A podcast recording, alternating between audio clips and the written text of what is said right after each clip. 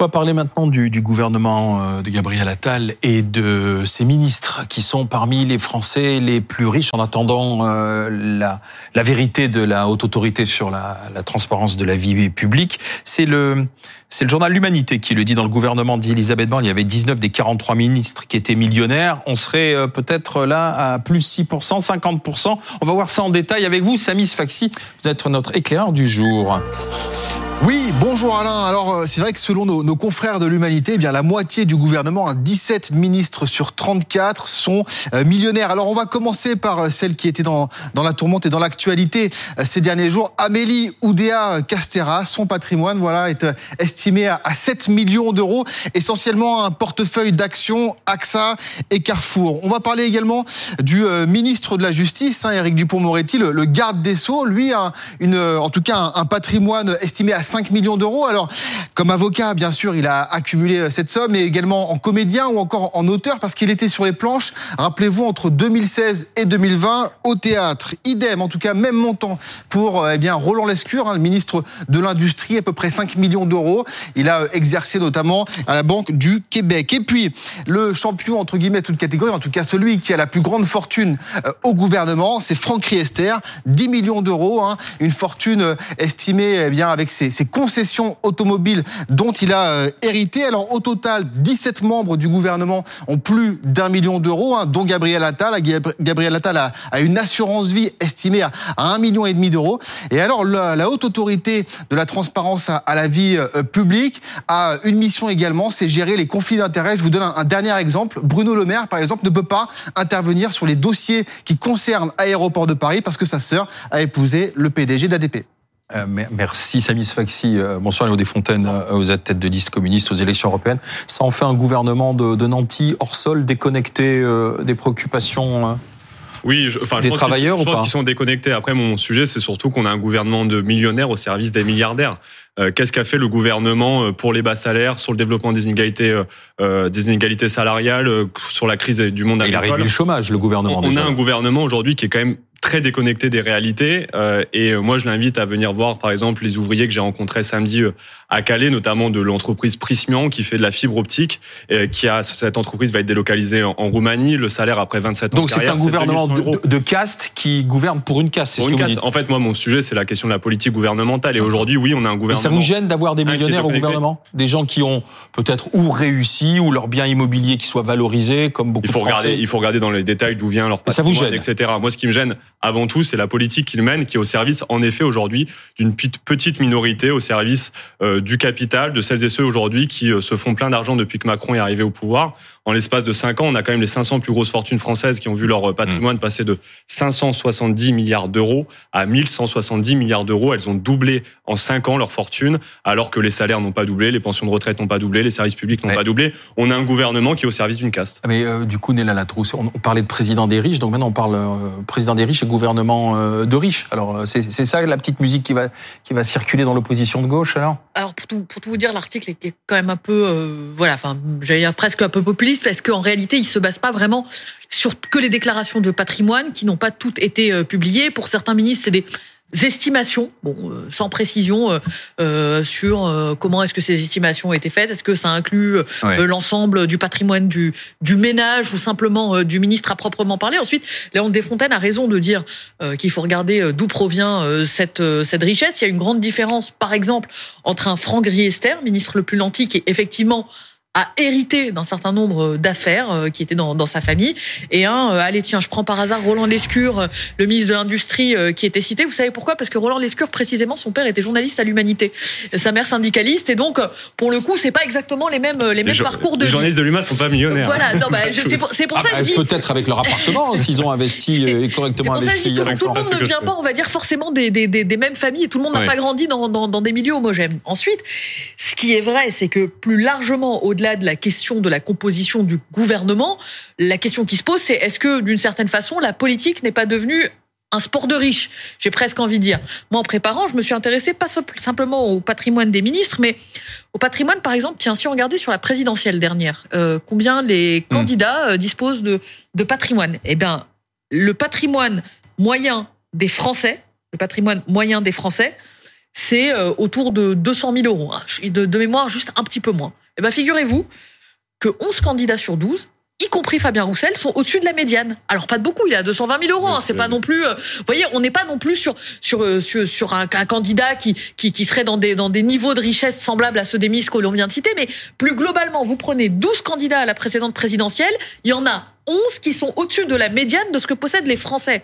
Donc en réalité, c'est un problème de classe politique en général, un peu comme si la politique, encore une fois, devenait une activité de gens qui pouvaient se le permettre. Euh, nous sommes avec euh, Sophie de Menton, qui est chef d'entreprise, euh, présidente d'éthique, le mouvement entreprise taille humaine indépendante et, de croissance.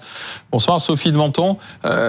Qu'est-ce que vous pensez de, de cet article de l'humanité, de la réaction du coup aujourd'hui, de ce que ça de ce que ça dit dans l'opposition de gauche. Alors un gouvernement de caste pour une caste, de riches pour les riches.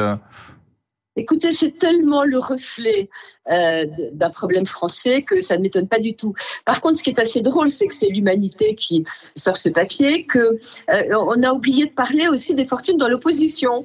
Et il se trouve que Jean-Luc Mélenchon, qu'ils ont soutenu avec euh, un grand acharnement, a une fortune importante. Il se trouve que Laurent Fabius, qui n'est plus au pouvoir, mais avait une fortune importante. Donc, d'abord, ce qui m'intéresse, c'est le rapport entre l'argent et la compétence à faire ce qu'on fait. Je ne vois pas le rapport. Qu'ils aient de l'argent, ceux qui l'ont, j'ai regardé, c'est parce qu'ils sont passés par l'entreprise. Et oui, parce qu'on gagne de l'argent. Quand on crée sa boîte, euh, quand on est entrepreneur, on, a de l'argent. Il y en a qui ont hérité, pardonnez-leur, euh, mmh. ils ont hérité. Euh, donc, être, être d'avoir de l'argent est absurde. Alors la, la vraie question, euh, est-ce que on est meilleur quand on est pauvre? Moi, je veux bien avoir un gouvernement de pauvres entre guillemets, mais c'est pas du tout la certitude que euh, ils vont être meilleurs, s'intéresser beaucoup plus aux gens euh, qui ont effectivement besoin d'avoir un pouvoir d'achat plus important. Tout le monde est en train d'essayer que les Français aient un pouvoir d'achat plus important. Et je, je, je trouve que c'est tellement déplacé le problème que c'est navrant de, de méconnaissance de la vie. Alors, euh, attendez, il y a Léo Desfontaines qui voulait qui réagissait à ce que vous disiez, Sophie de Menton, et que vous répondre. Non, mais en tout cas, ils sont pas coupables d'être riches, mais ils sont coupables de la politique qu'ils mènent. Et c'est sur ça qu'il faut aujourd'hui les juger. En l'occurrence, la politique qu'ils mènent est largement contestable et elle a largement favorisé aujourd'hui le monde de la finance, les grandes fortunes. On a eu d'un côté la suppression de l'ISF et de l'autre côté euh, la, suppression de 5 euros des appels dès les premiers jours du mandat euh, d'Emmanuel Macron. On a vu les grandes fortunes exploser là où aujourd'hui les travailleurs de ce pays, ceux qui tiennent le pays à bout de bras, qui le font euh, qui le font avancer, aujourd'hui peinent à joindre les deux bouts parce que les salaires n'augmentent pas aussi vite que l'inflation et que les factures d'énergie euh, ne cessent d'augmenter. Alors allez-y. Est-ce que vous n'avez pas envie que les entrepreneurs restent en France? Vous êtes quand même au courant qu'on est le pays le plus fiscalisé du monde, le pays le plus fiscalisé du monde. Mais si, les, les, nos entrepreneurs, quand nos entrepreneurs partent à l'étranger, l'ISF était une calamité. Alors, je, là, ah, on a un petit souci. Ah, on a, on a un souci avec, euh, ah, on vous a retrouvé. Non, on a un souci avec votre liaison, avec la ligne, Sophie de Menton. Le temps que ça se stabilise et on revient vers vous. C'est toujours ce débat sur euh, les riches en France, la manière dont on le. Alors si en plus vous êtes au gouvernement, vous faites de la politique, c'est toujours problématique, Pierre Ferman. Oui, alors moi ce que je constate, c'est que ce qui est une réalité, c'est qu'il y a un nombre important de millionnaires en France. Il faut avoir ça en tête. On a euh, c'est les derniers calculs du BS, 2 800 000 millionnaires, c'était en dollars, ça doit être un peu moins en euros, enfin bref.